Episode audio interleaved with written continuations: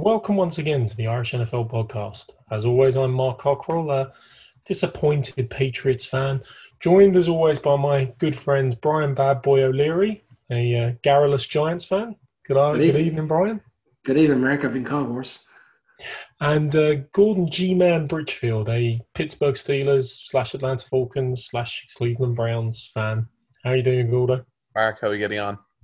I'm good, man. I'm good. Well, look, as always, gents, pleasure to be chatting with you. Pleasure to be talking all things NFL. Pleasure to be, you know, chatting on a season which is uh, fast approaching us. But um, before we get into some season talk, Gordo, what's uh, haven't I haven't been looking at the the news or my phone at all for the last I don't know week. Um, anything been happening? Maybe any news to share?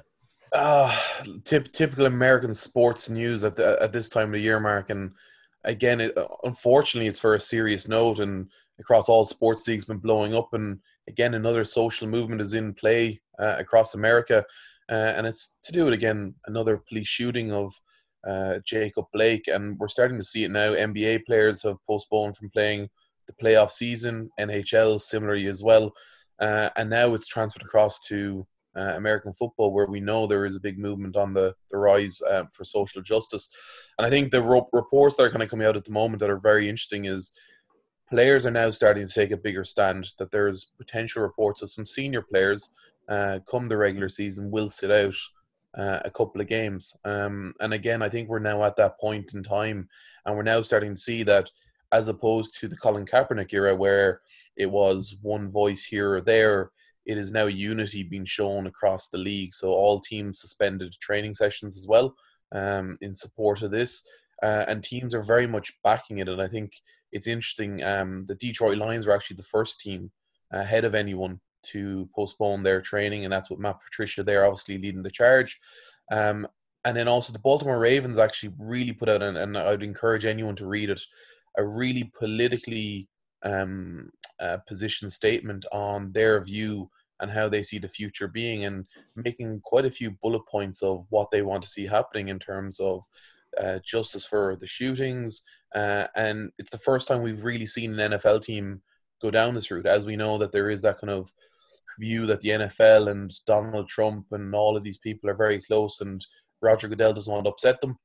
He's come out and admitted that he was wrong about the Colin Kaepernick piece uh, you know, a few years too late, unfortunately.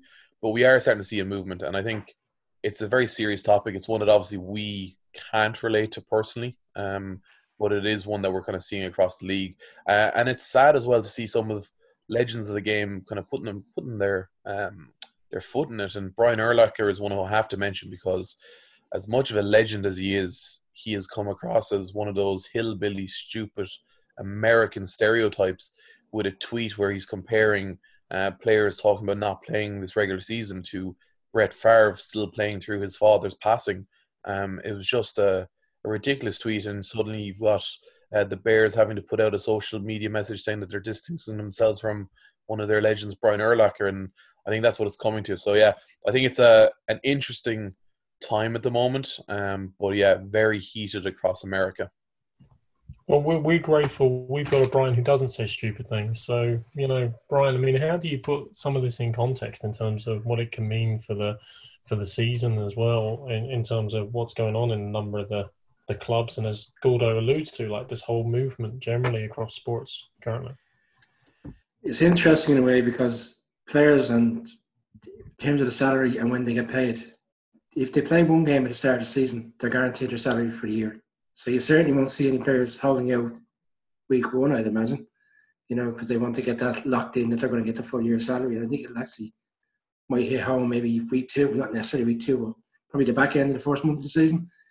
Um, it's interesting in a way because there's some players coming out saying they'll do it, but will they really do it? I think they're just kind of stressing the point that's that's there. And I think again we're fortunate that we are kind of just just under two weeks away from the new season. I think this is a timing thing here. I think I'm not saying he's going to go away, but certainly feeling two weeks, and it could be wrong, could be very wrong, but I certainly think the two weeks things might have calmed down slightly.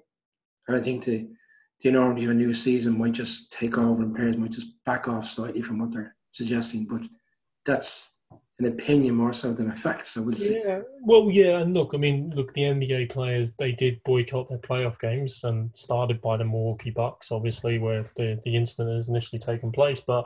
Um, they're back playing their playoff games again, like they've unanimously decided. So, I don't know. I think the players will want to do something to kind of commemorate or acknowledge it because they've seen all these players in other sports doing it. But I'm like you, I don't think it's necessarily going to be walking away from the game itself. I mean, in football, there's a lot more players involved in the first instance, and equally, I think there's well, for them a lot of them too much money involved.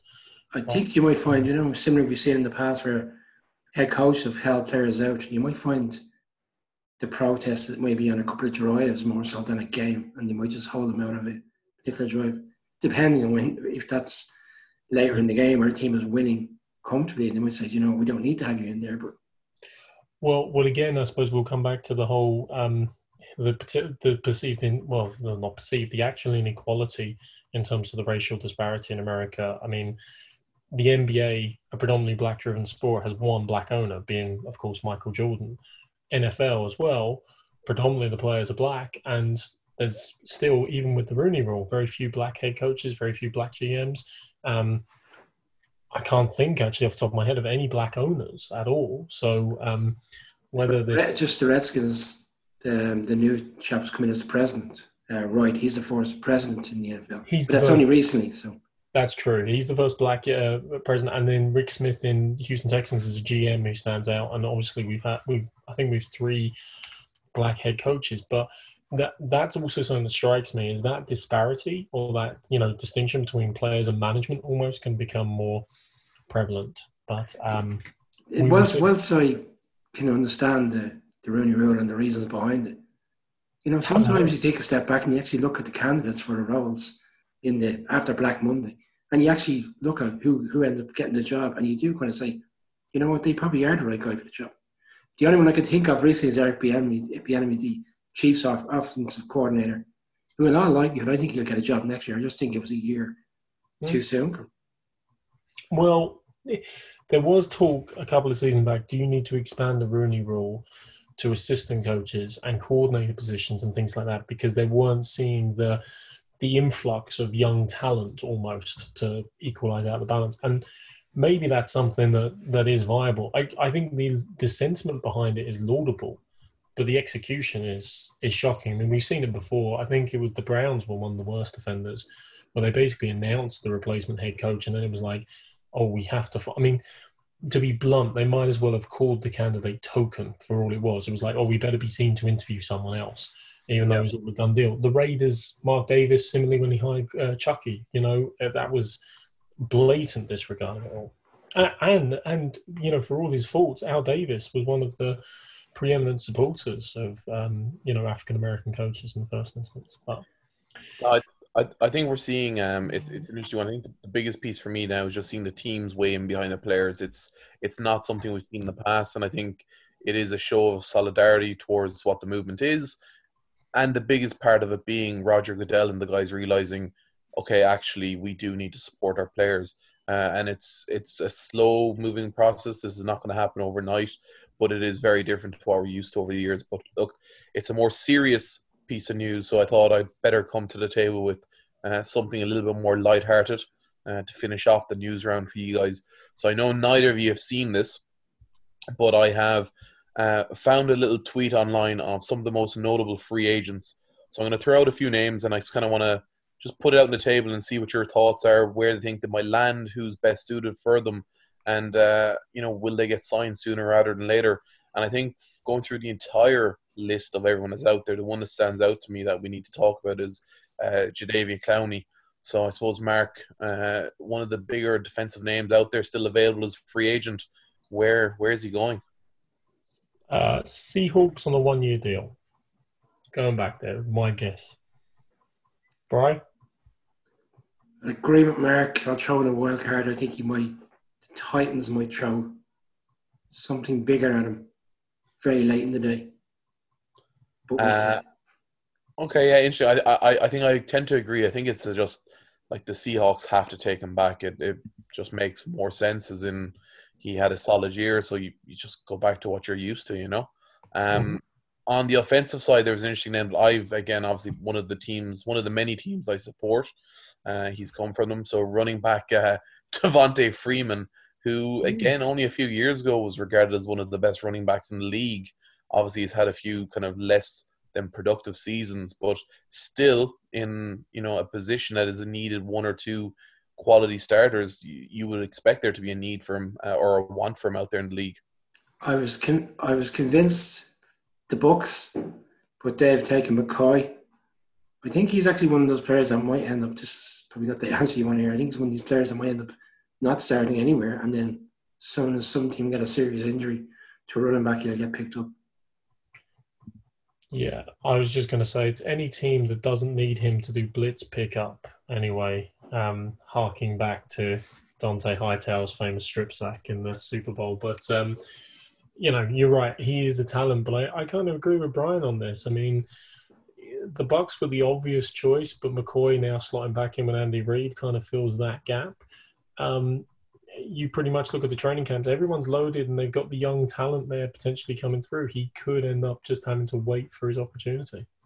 Yeah, I think unfortunately, based on kind of the, the additions made throughout the summer and teams now using the draft to fill that running back position, I, I, I tend to agree to Mark. I think it's going to be an injury replacement uh, or a COVID, more likely COVID replacement at some point uh, throughout the season. I have two more to finish off. One, which is obviously um, something we've touched on in the past, but the, the next one is kind of a more of a legend of the game. Linebacker Clay Matthews um, says he's still out there, still wants to play, uh, still ready for it. And again, had a solid enough productive year last year.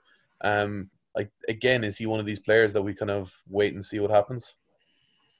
The the problem, I mean, Clay Matthews, you're right. He's uh, legend is pushing it. I would say he's been a very solid NFL player. Obviously, very distinctive, great career with Green Bay, mostly third generation um, NFL player as well, which is uh, you know he's got the legacy there.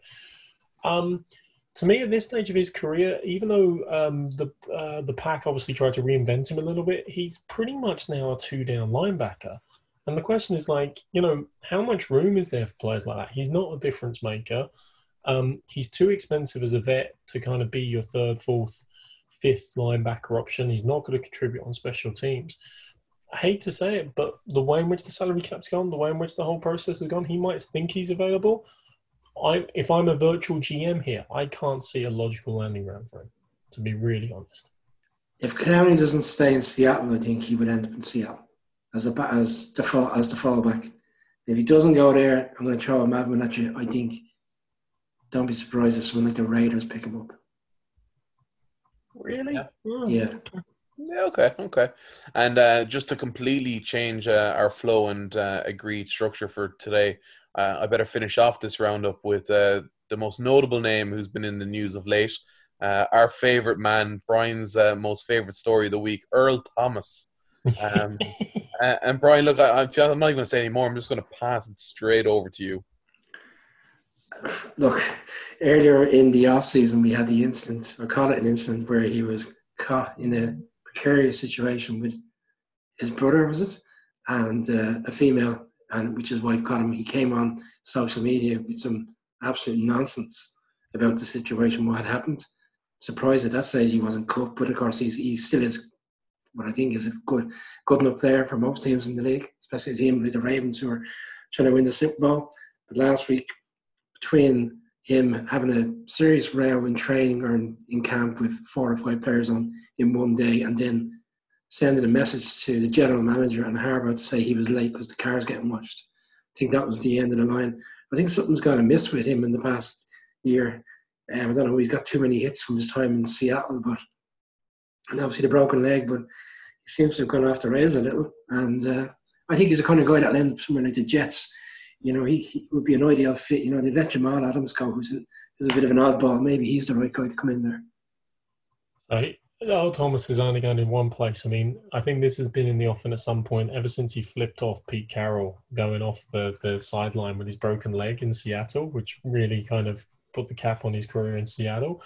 Um, he's going to Dallas. Jerry Jones has missed out on him too many times. He's a Texas boy. Jerry wants him, and if anyone can deal with the madness, it does certainly on the Jets. I actually think the Cowboys and Jerryland can probably deal with him better So- than most. So have you have you seen the follow from Jerry Jones and um, some people may or may not know him, Ian Rapoport, who's the NFL network reporter who tends to have the inside track to where players are going, and he put out this week publicly that he's definitely not going to Dallas. He has his sources; they're not signing him. And Jerry Jones came out saying, "Sure, what do you know? I'll decide if we sign him." So he wrote, back- he went back saying, "Well, then why haven't you signed him? He's been a free agent for two to three days, and he's adamant that he won't go there." So we'll see. Yeah, we'll, we'll, we'll see. Well, they have the. I don't know if they even have the, the cap to, to take in a contract like Uh, t- To be honest, sure. Look, he, as if they offer him a few free car washes, he might do it. that. I think I think th- th- this is one of these points where if the talent is good enough, you put up with it.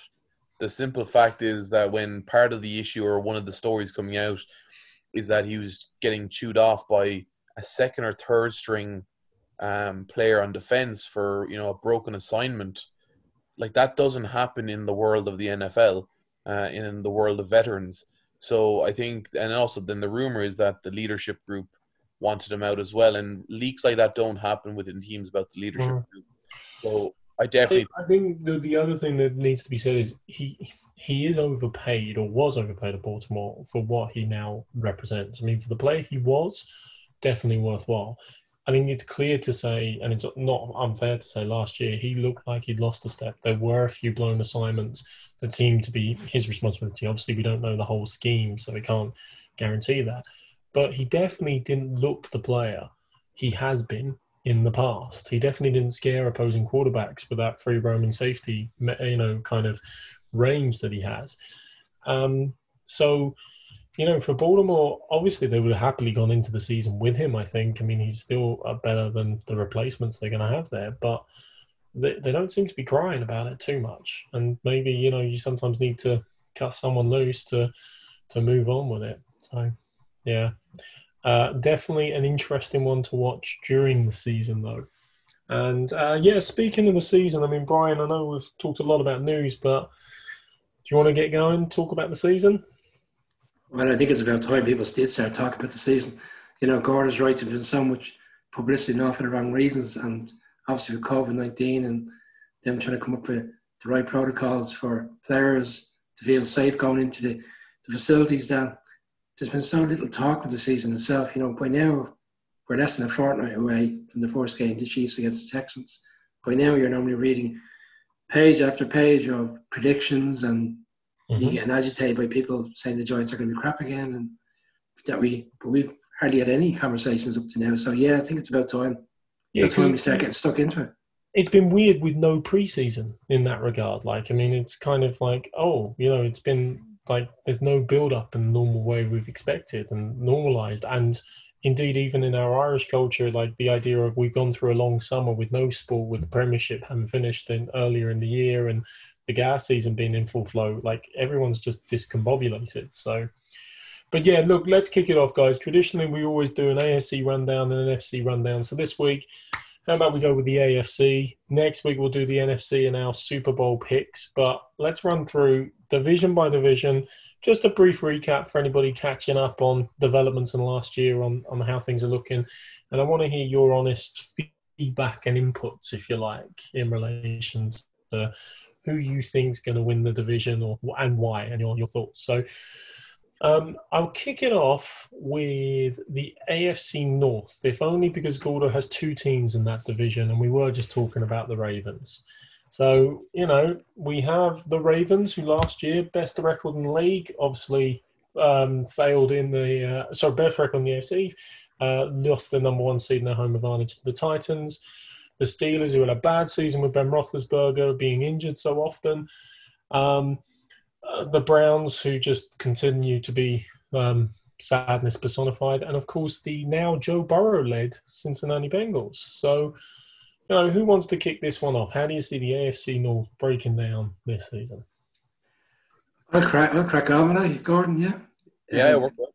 Well, in terms of the division itself, I think I think there's one team that are progressing nicely, which I think is the Cleveland Browns, which I never thought I'd be, s- I'd be saying. I think Steelers are a bit of an unknown factor because Big Ben didn't play last year, so effectively he hasn't played for two years. So, you know, people said last year that Tomlin did a great job. On the Steelers, bearing in mind they had to run through two or three quarterbacks and they still had themselves within within touching distance towards the end of the season. And then the Bengals, who have been in free fall for years for one reason or another, and Zac Taylor was a new head coach last year, didn't seem to do a lot. Obviously, they've gone down the quarterback route in the draft, and then you've got the Ravens, who, be honest, are not only standout team in the division right now, they're one of the overwhelming favourites for the Super Bowl from the AFC in terms of who's going to go to the Super Bowl between them and the Chiefs. Has been a lot of change. Well, obviously we've discussed the the Earl Thomas situation, in terms of change from personnel, Calais Campbell's come in probably on the wrong side of his career, but again the kind of player, defensive end that can still deliver. He's come in from the Jags. I think he people thought he could have missed his opportunity with the Jags in terms of he went to the championship game against the Patriots a couple of years ago. So it's a, it's a good move for him to go into the Ravens. He'll he'll probably work in terms of a a number of different defensive ends. I don't think he'll be in the in each game snap after snap. He he have to kind of rotate, but they're stacked. I mean, Lamar Jackson is a quality quarterback. He's now last year we seeing the progression how, how good he was. He failed in the in the in the divisional round against the Titans. The Titans ran a bit of a run at that stage. Then you look at the offense. Hollywood Brown last year wide receiver, Miles Boykin wide, receiver. They've they've uh, upgraded the offensive line to help. Jackson with DJ Fluker that's come in from the Chargers. You guys, reliable player in terms of Mark Andrews, tight end. He's met the touchdowns he caught last year, his wide receiver numbers. Patrick Queen come in the first round. I can't see beyond the Ravens in, the, in terms of winning the division. Whether they go to the Super Bowl is another question, but it's definitely a standout team, and I can't see past them. So, Gordo, I mean, look, I could I could challenge Brian on this saying he's still got a number one receiver as a tight end, and you know one injury away, say from a Lamar Jackson, from really being um, screwed, or Mark Ingram even being injured. But can you make any case for any of the others? I mean, particularly your two teams. You know, the Steelers and the Browns. Two of your many teams. Sorry, the Steelers. Yeah, two, two of my many teams. Um, I think on the Pittsburgh Steelers piece, it's uh, the old saying of "no news is good news." And I think that's been the case for Pittsburgh Steelers to date in the offseason. We're not hearing much coming out about it. Apparently, uh, Big Ben is back throwing and is feeling good. Again, like the injury he's had, he either will be the old Big Ben and still reliable, or he'll be this new version of the Big Ben and have lost a huge amount of his arm, and and that's going to be the telling factor. And then when you look at as well the Steelers draft picks this year, they didn't have many high draft picks. Uh, they drafted a wide receiver in the second round, who again, bit of a speedster, six foot four. I think it was like a four four in the forty yard dash, but again wasn't used. We don't know if he can run most of the routes or if he's just purely a streak type wide receiver. So they haven't really beefed up the the team as much as you'd like to see. So I can't really make much of a of a call on the Pittsburgh Steelers at the moment. Cleveland, I think, again, I'm sure this is what year three, year four of our podcast. Um, I'm not sure how many times I've been saying that this is going to be the year of the Browns, but again, Stefanski inside there, a new GM feels like a broken record at the moment. Feels like I've said this a few times in the past. Um, this is a make or break year for Baker Mayfield. Uh, will the Browns have gone through a third quarterback um, in the last few years. Um, they have one of the best receiving cores in in the league. They have a strong offensive line, and they've drafted well. They've made some trades.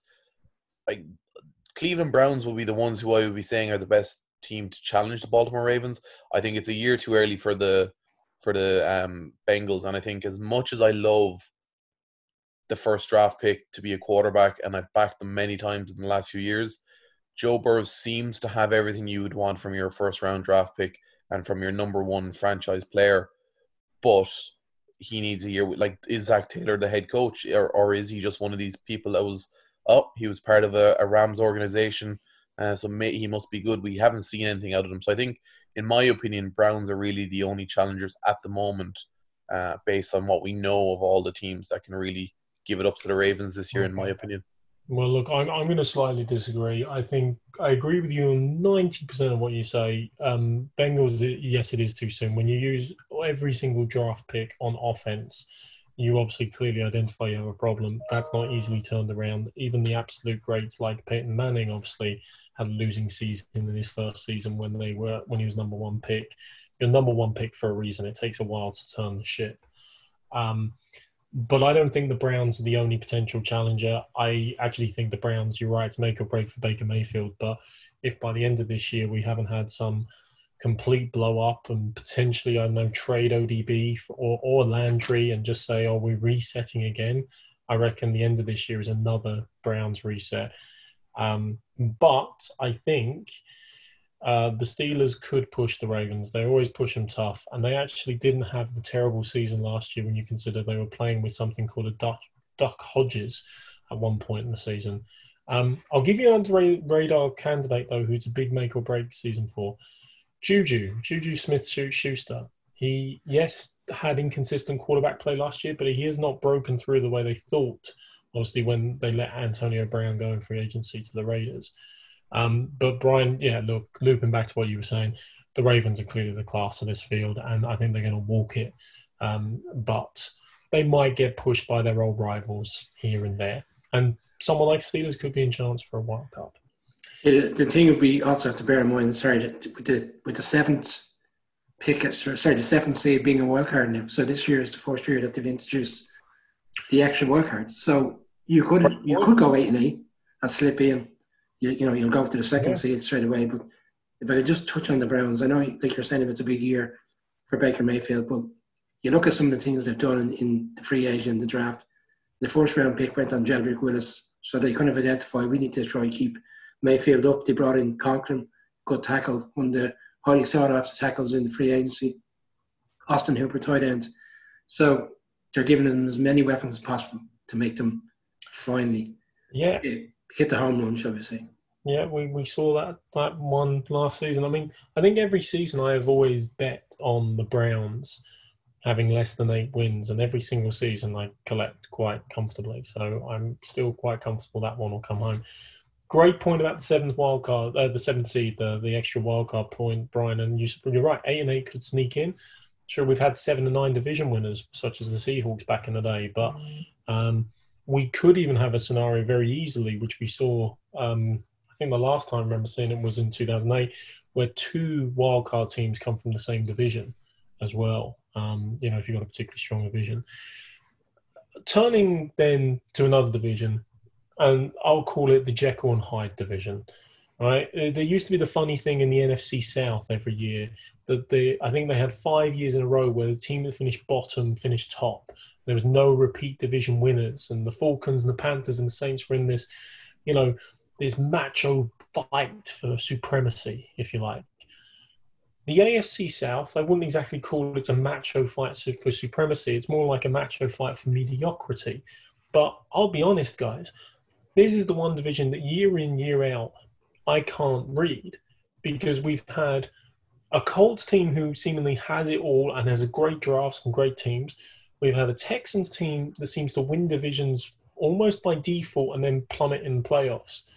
A Jags team has made a divisional, cha- uh, sorry, made a championship game, um, and then on top of it all, a Titans team who out of nowhere went on an amazing run and made a championship game, and not only that, had a lead going into it. Like, you know, somebody help me make sense of this. What the hell is going to happen in this next season? Um, yeah, it's very much wide open. As you said, there's probably three teams. I'd write off the Jags in terms of them being in play for the playoffs. I think they'll be rebuilding. But yeah, you could argue, give a legitimate argument for all three Texans, Colts, Titans. In terms of the Texans, I think this is the year it's win our bust for Bill O'Brien. I know Gordo has been trying a few quid in him every year to get the butt and it's never happened. But I think interesting enough the fact that they've now made him GM you know, it's a double whammy for him now. If he doesn't, you know, when he when he does lose his job inevitably at the end of the season, are they are they replacing him as the head coach and he stays as the GM? You know, but no, I, I'm, all joking aside, he will.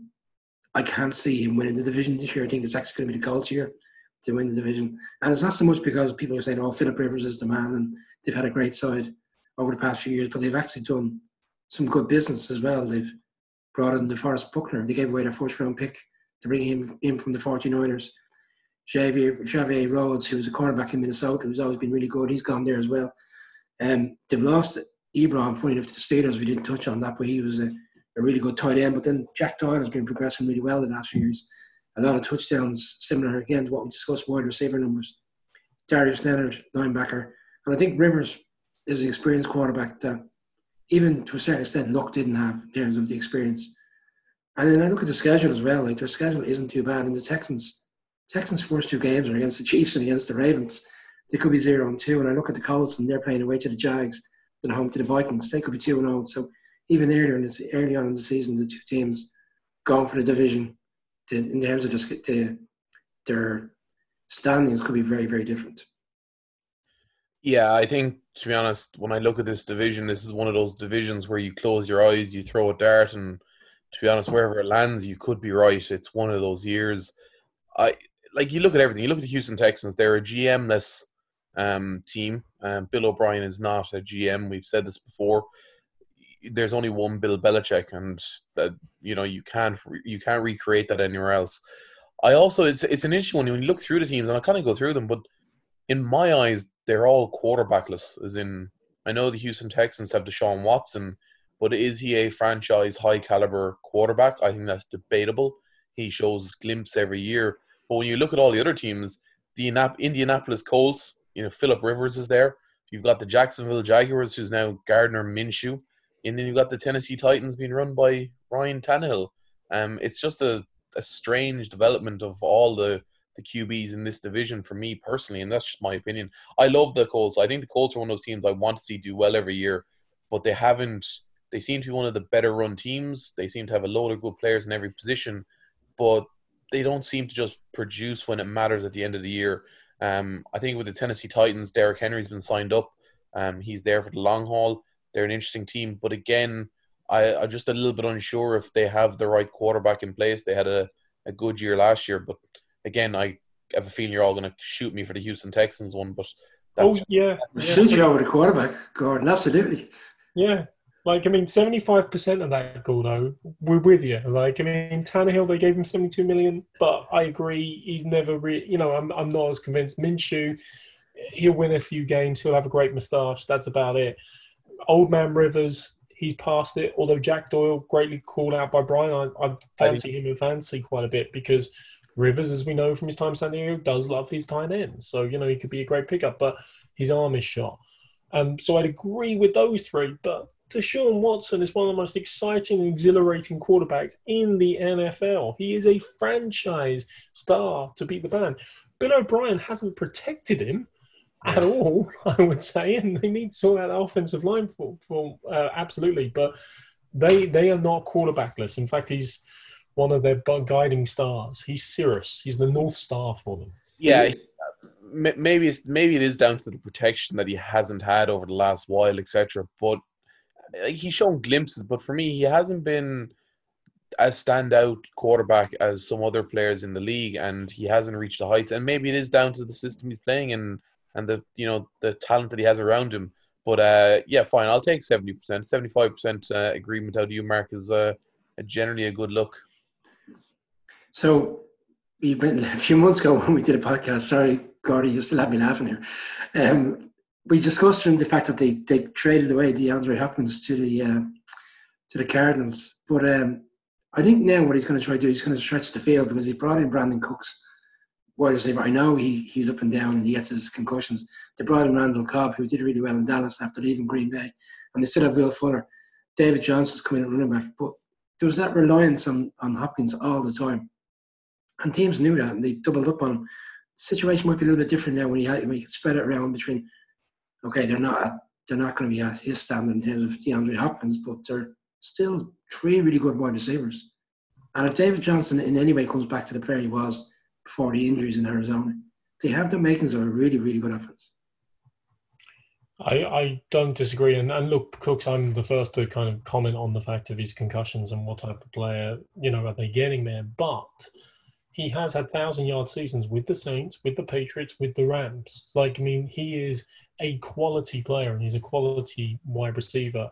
But, you know, how many miles? Because he's a bit of a slighter frame has he got? But you're right, can take the top off defenses. They do have options. I still think Bill O'Brien is a lunatic and an idiot for trading DeAndre Hopkins, but I do actually think, much as I say it's Jekyll and Hyde, and I'm not 100% convinced, I think the Texans are still probably the class of the division. I'm not convinced on Philip Rivers. I am convinced on the Titans, who I think will go back to the wild card regardless. I think that, hope, in my theory, they're going to go about nine and seven, maybe ten and six, um, probably nine and seven and sneak in. But the Gordo's point, um, sorry, Mark, Gordo's point around the fact you could throw a dart at it, and that usually comes down to the fact that they, they keep beating each other. You know, yeah. they just there's never any. Uh, the form goes out the window when these two. It's like a, a, local derby every time, and when you do think one team has the upper hand over you, they're coming in, and you know, in terms of being the home side, they get turned over. It's like well, the away team always seems to win. I, I always I always loved um, saying like if you're trying to say to someone what's the best NFL game to watch and stuff like that, it's kind of like hey Sunday night prime time say Chiefs against you know the Ravens or something like that. If you're looking for the absolute dregs, it's always a Thursday night football game involving the AFC South in an inter interdivisional game, and it's it's bloody crap to be honest. But I think you're I, right; they do beat each other and they keep it tight, which is always interesting. I think with the Titans, my biggest concern is if you lose Derrick Henry, like you're done. Um, and I and I think that I, I think you can't disagree with that. Without nope. Derrick Henry, without Derrick Henry there, like you have no other option because Derrick Henry keeps those defenses on the back foot and just allows Ryan Tannehill to do what he did last year. So I think if Derrick Henry stays fit and healthy, again the Titans could do what the Titans did again last year because uh, they are a run heavy team and they're very very good at it. But without that run attack, I don't know what else they can do with just Ryan Tannehill at quarterback. They're going to need to get a little bit more from Corey Davis, the wide receiver. He drafted a couple of years ago when we were doing our podcast, and big yeah. expectations. AJ Brown last year was a great, great uh, selection in the draft, and he was a standout player for them. But well, lost a little bit as well. Delanie Walker was a very good tight end. He's gone. Um, Logan Ryan on defense has gone. Conklin has gone to the Browns, as we touched on. Dion Lewis has left they've lost a lot of players and they haven't replaced them. So I don't see the Titans. I will say one thing about that is Conklin, I think, is a big loss. And you're right, Walker was a great two way tight end, but towards the end of his career, more than anything, he's been around for a while. Lewis never fired with the Titans. He never actually performed like he had done with the Patriots. So there may he's at the Giants now, Mark. So he better start firing. What's that? He's gone to the Giants now, so he better start firing. Of course, Brian. Of course, he'll come back. He'll come back strong. So, what's his division picks then? Go on, give it. Uh, division picks for me are the Texans, Titans to go to the wild card. Got him. Oh, um, yeah. I, I I think I'm gonna look at. I, I think the Colts. This could be a year for the Colts, to be honest. Um, yeah, I agree with you. I'm going Colts, and I'm going, but I am going to let the Texans come in as a wild card. Yeah.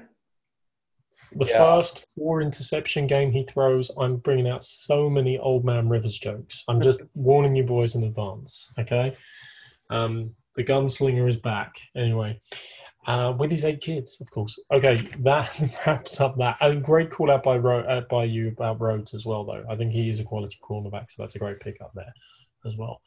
Um, let's move to maybe, well, some would say a more straightforward division. Whatever we say about the Ravens being a powerhouse in their division, let's be honest, guys, the Kansas City Chiefs are the powerhouse in the AFC this year, probably next year, the year after, as long as Patrick Mahomes stays upright. And indeed, look at what they've returned. They are the Super Bowl winning champions. They've returned every single starter on offense and defense. And potentially have got stronger when you think of the additions. Well, sorry, one the key running back has opted out, but of course, what did they do in the first round? They drafted a running back. Um, so, guys, you know, usually a fantastically competitive division, lots of great pass rushers. We've seen great flashes from the Chargers, flashes from the Raiders, but surely this is one way traffic. Chiefs all the way. Absolutely, yeah. Um, I'd be even saying they'd be going back to the Super Bowl. Can't see beyond them. Um, as you said, they, they haven't lost any player from the team that won last year, which is which is a rarity. You know, usually you see a drop off. They brought in a couple of players, nothing nothing major in terms of you know the kind of players that the, the team that are signing in free agency, but some players that can make a difference. Ricky Seals Jones, and then a tight end, tight end on the uh, on the podcast tonight, but uh, done really well in Arizona. went to the Browns, done really well tight, tight end. Remmers, offensive line, Fitzjoyce last year, serviceable. Taco Charlton just never worked out for him in, in Dallas, but you know, a couple of years ago he was talked about as top 10 uh, rookie pick. So, and then you look at what they have around them wide receivers. Like, where do you start? Tyreek Hill, Sammy Watkins, Robinson, who didn't even have a great season last year. Mecole Hardman, second year in the league, really good wide receiver. Kelce, this new running back. Clyde, Edwards, Helaire, keep trying to get that right, who has come from LSU, who won the who won the championship. He's supposed to be a great player. Just where do you where do you say that? And then we touched on the fact that such an unusual off season. You're kind of the expectation is the teams that have the the systems in place and the structure and the same coaches coming back can't see beyond the Chiefs. Yeah, no, I think I, I think I'm the exact same. We said this on one of the earlier podcasts um, at the start of the year that um, the Kansas City Chiefs had the least amount of change across their entire roster. I, I, out of their 52 man roster from last year, I think it's in the high 40s or something like that is what the returning squad is from that Super Bowl winning team. So, again, that is what you need when you want to try and, and win championships. So I think it's kind of coming down to the rest of the pack. And When you look at the rest of them, Denver Denver Broncos again. You've got Drew Lock as your quarterback. Is he the next quarterback for the Broncos? They've been struggling ever since Peyton Manning left. They've gone through how many quarterbacks at this stage, and I think this is probably one of the the last. This is the make or break year for the Broncos in terms of their uh, GM, whose name I've just suddenly forgotten, and I shouldn't have. John Elway. John Elway. This is John Elway, who again supposedly the quarterback whisperer has yet to get it right when all he really did was just bring in a Super Bowl winning quarterback in Peyton Manning. So I think, look, this is a big one for Denver. They don't have anything exciting on their roster, in my opinion, from an attack point of view. Um, the Los Angeles Chargers, a really, really interesting kind of lineup. The fact that they went with Justin Herbert in the draft this year, I think that'll just be really, really interesting to to kind of look and see see how that kind of goes. Um, and then with the Las Vegas uh, Rams, or sorry, Las, Raiders, Las Vegas Raiders. My biggest thing is the draft this year is they they invested so much on the offense, and they've gotten some really really interesting picks this year. Henry Ruggs the third, the wide receiver from Alabama. Derek Carr, this is a year for him. He's making a lot of statements that look, this is his team. He's going to be the quarterback of the future for them. So I think they're the kind of the, the team to, to watch that comes up outside of Kansas City Chiefs. I don't think Denver will do anything this year, and I think Los Angeles Chargers are going to probably struggle a little bit as well. I'm gonna I'm gonna completely go against you, Gordo, on this one. The Broncos are going to make the playoffs this year. Yeah, yeah. The, the Broncos are going to the playoffs. They're going to be a wild card. Really? Drew Lock is is a, is a quality quarterback. Okay, I'm so I'm in on him. I have a few quid on him to get over 20 touchdowns this year at a nice price. Courtland Sutton, great wide receiver. Jeremy Jeudy brought in from Alabama, great wide receiver. Second round pick KJ Hamler, great wide receiver. Noah Noah Fant, great tight end. Melvin Gordon has come in and running back with a point to prove from the Chargers. I'm telling you, you're going to see it. The Broncos are going to playoffs. So I'm gonna. I, you haven't completely lost your mind, but I do think you've had one too many sherbets already, Brian. Um, you know, yeah. Um, Drew Drew Lock, I actually agree. I think he's a talent, and I think he's got something about him, but very inconsistent in the small piece of action we saw last year. You're right; they're loaded in so many ways, and the two Alabama receivers that come into league this year, and Jeudy being one of them, I think are unreal. Like I think they are going to rip the place up. They're absolute beasts at college level. But people miss this. Denver doesn't have a good offensive line to give Drew Lock the time to get the ball out to these talents. And secondly, other than Von Miller, that vaunted Broncos defense is no more. Like they are not scary on defense. So I think that's going to be the bit that, that holds them back. Um, I think they, they will beat. I think they, with the exception of the Chiefs, I think they will do well against the other teams against in the division. The, well, the, this is the bit that I, I struggle with. I think Chucky's actually been doing a good job with the Raiders overall, but they don't have a defense. They're another team in this division now Whereas it used to be a terrifying place with Khalil Mack, Von Miller, you know, uh, uh, great, great um, pass rushers. Um, Justin Houston, obviously, with the Chiefs. Um, Gordon's, Gordon's right. Gordon's right. He, he well, I say Gordon's right, you look at what the Broncos are doing offensively with wide receivers and the Raiders, like we, we spoke about a couple of months ago, and Gordon brought up the fact that they brought in Ruggs to wide receiver, yeah. and then they went with another wide receiver in the, in the third round, Edwards. They're all want, want to get into a situation where they know that to beat the Chiefs, they're going to have to put up 20, 24 points a game. And and they're right, and then they're playing the Chiefs game because the Chiefs now with Frank Clark and some of the investments they've made on defense will be ready and raring to go and play that game. You don't what the Chiefs don't want you doing really, like the Patriots did back in the FC Championship game before, and the Titans did for a while last year, is run on them because they're not set up and designed that way on defense, and you control the you can control the clock. Um, for me, I, I, know my heart is more in favour of the Chargers in this division. I, it's my heart, not my head. Justin Herbert coming in, um, he's obviously got a high, steep, high, uh, clear, yeah, steep hill to get over as a rookie. But I think this has been one of the most snake bit franchises in the last few years. Anthony Lynn's been doing a great job, but just been dashed with terrible luck more than anything.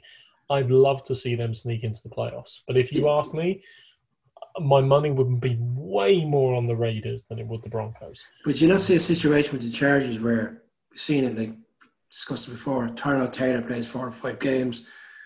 They don't. They win maybe two, or they're two and four, two and five, whatever part of the season, and then they say, right, look, we know we're not going to go to the playoffs. It's time to bring in Justin Herbert, and the results fall off not because they're not playing well within the games, just the new quarterback. Yeah, that's how I think. That's what I see from the Chargers. I, I will give you one great advantage the Chargers have this year, though. They're playing in an empty stadium. Exactly. Instead of playing 16 away games this season, at least they get neutrality with silence in the stadium. That, that, that may have changed. Actually, funny enough, on the empty stadium thing, I actually think, to the point with the Raiders, I actually think that will help the Raiders. I think the expectation of going to play in Vegas and the razzmatazz that would come with that would be a bit overwhelming. But I think the fact that they're playing in an empty stadium might actually sink with the Raiders. Well, we so you're, you're only going one side. You're only going one team out of this division, are you? Sorry. You're only picking one team to come out. Come out no, no, I'm, I'm, I'm going Chiefs to win it, and then Raiders also to make playoffs. You know, you know, you know. I've made my bets. So. Yeah, Gordo. Yeah, I, I, 100% with you, Mark. Uh, I can't see going any other way, to be honest. Good man, Gordo. Good. You know, it makes sense. You know, it makes sense. Right, that leaves us with one division which, for many years, used to be a foregone conclusion the AFC East. You might as well have just said AFC East Patriots. Um, and obviously, for the last 20 years, it's pretty much been that, with one or two random exceptions. Um, but this is the year, boys, and I've said it before in our podcast, and I'll say it again the Patriots are not the favourites in this division this year. The undoubted favourites for me are the Buffalo Bills with Sean McDermott's leadership, a great defense and our offense which has started to come together and a third year quarterback now, hopefully going to take even a further leap forward. There are also two teams. The Dolphins can be a surprise, and they had a great um, recovery, I would say, playing hard for Brian Flores. But also, there's another team we should potentially mention, but um, you know, um, you know, they've they've a new head coach, obviously. Oh, sorry, no, wait, I'm just a couple of months ahead of the game. They they will have a new head coach by the end of this season, but that is the New York Jets. Um, Gordo, I'll flip it to you first this time. Am I being overly optimistic on the Bills, or how do you see this one breaking out? No, I think the the Bills seem to be quietly going about things really well this offseason. They've made some really smart moves.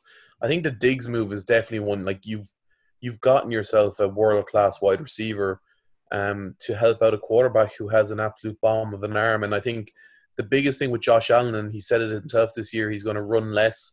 He's going to try and play smarter football, and he's not going to look for. And it was interesting. There was a uh, the GM for the Bills um, was on a podcast recently, and they were talking about how when they were speaking with Josh Allen about how his play type, he doesn't always have to go for that 80 yard throw or that touchdown throw.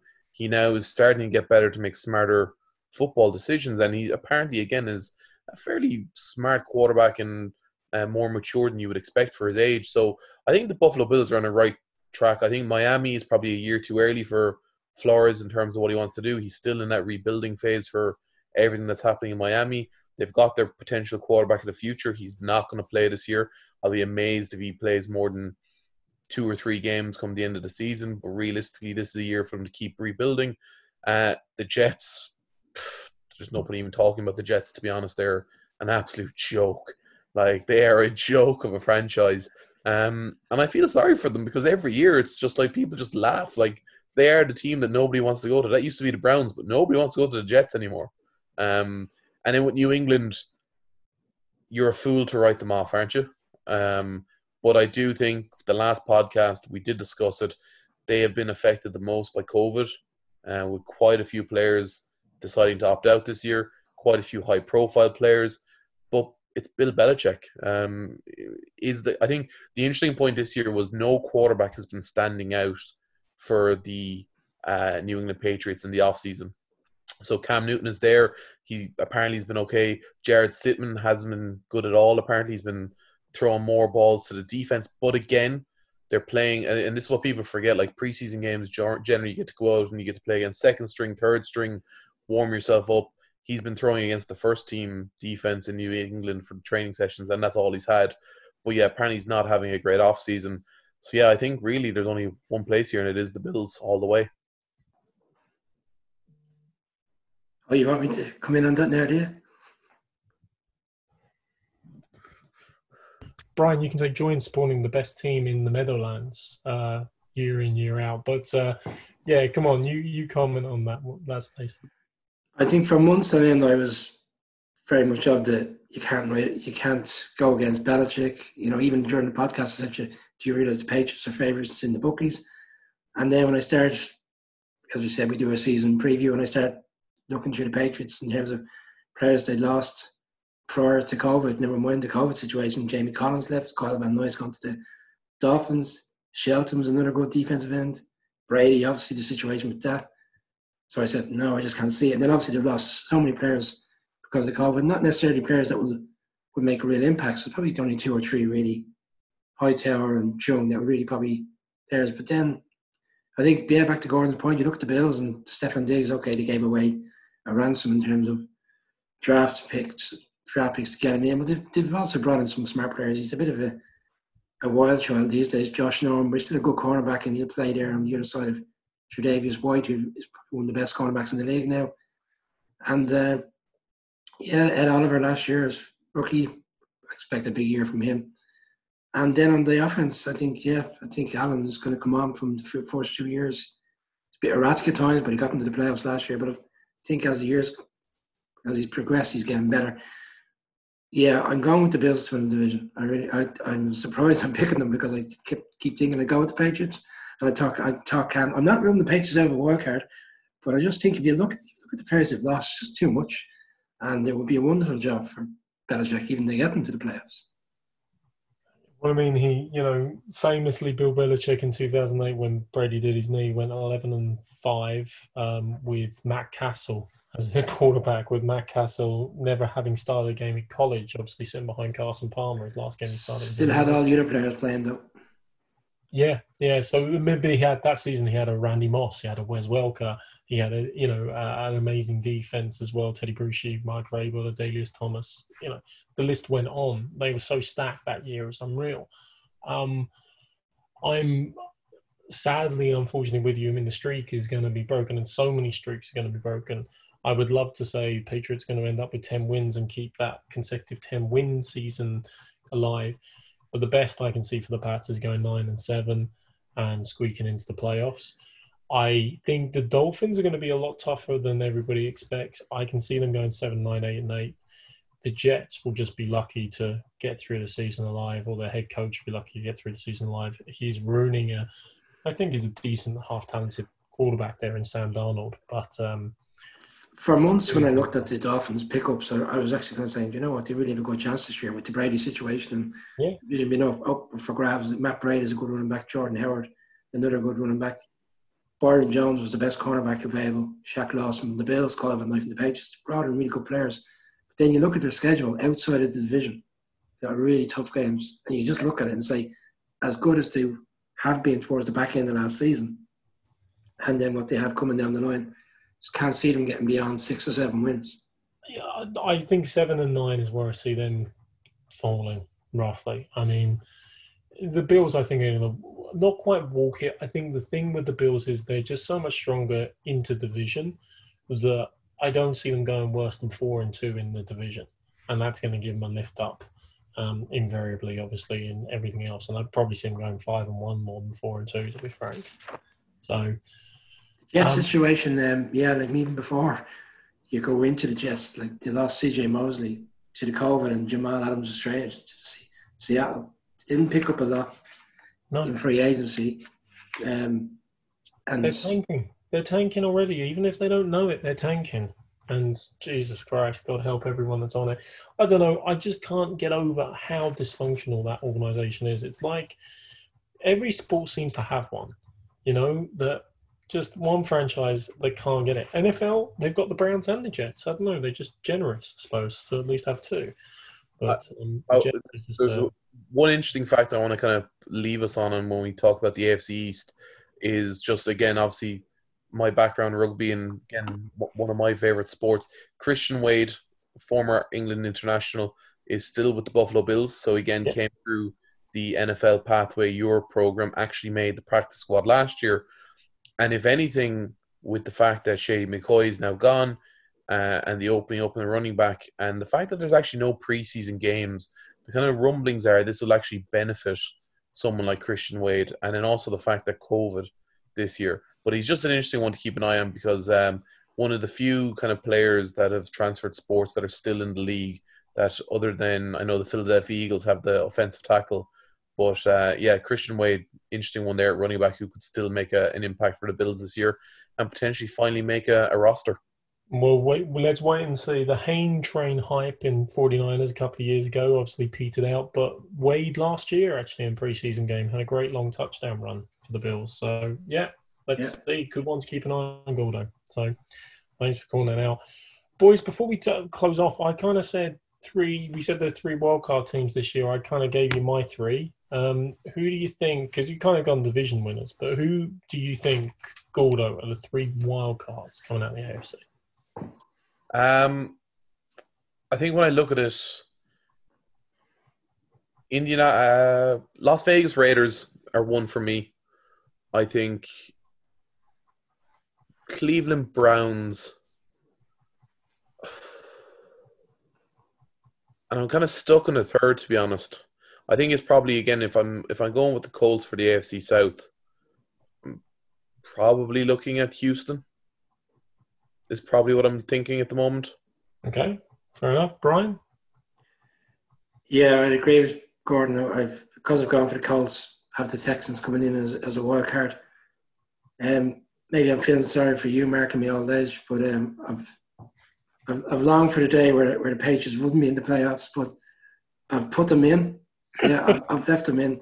But you know, the gas thing is they're only in because it's a seven seed. I don't see anything more than eight and eight. But you know, I'll, I'll be completely wrong, and you'll be hounding me in a couple of months. And then um, the Broncos, because I told you it's it's it's a it's a it's a lock. Pardon the pun. The Year. It's it's a lock is definitely the worst pun we have to finish on. Boom boom. So Texans, Patriots, Broncos, and Mark, just to just to dampen your uh, your your smile there. You'll, you'll, you'll lose the wild card straight away. Very well, may be true, but you know, you know this is the easier side. When we do the NFC next week, that's when it gets really difficult. The NFC is going to be a lot more trickier because I think we've all established Bill's definitely an up and comer, but there's two class acts in this: the Ravens and the Chiefs, and there's still daylight between the Ravens and the Chiefs, um, frankly. So we will see how it plays out. Uh, gentlemen, as always, thank you so much. Um, very quickly, just looping back to what we started with, one fact stat that always uh, the, amused me a little bit. Um, four years ago, 26th of August, 2016, Colin Kaepernick took a knee for the first time in a preseason game the Milwaukee Bucks walked out on their playoff game on the 26th of August 2020. And kind of crazy how the world can change in a short period of time. And that's one free agent we didn't touch on, Gordo, who's still out there as well, Mr. Kaepernick. But still, Um, even though we're three white guys looking at this and talking about this stuff, uh, and yeah, can't relate in the same way. I always do come back to Martin Luther King's uh, Martin Luther King's Jr.'s great statement. Said, "Injustice anywhere is a threat to justice everywhere," and that's what it all boils down to. Gents, I'll sleep. I'll sleep better for that one. Thanks, Mark. Thank you. it's all right, buddy. I, I do my best for you. Um, thank you as always, Brian. Cheers, mate. Cheers. Thanks, Mark. Gordo, thank you very much, buddy. Thanks, Mark. We'll see you all again soon next week, guys. Thank you very much. Bye.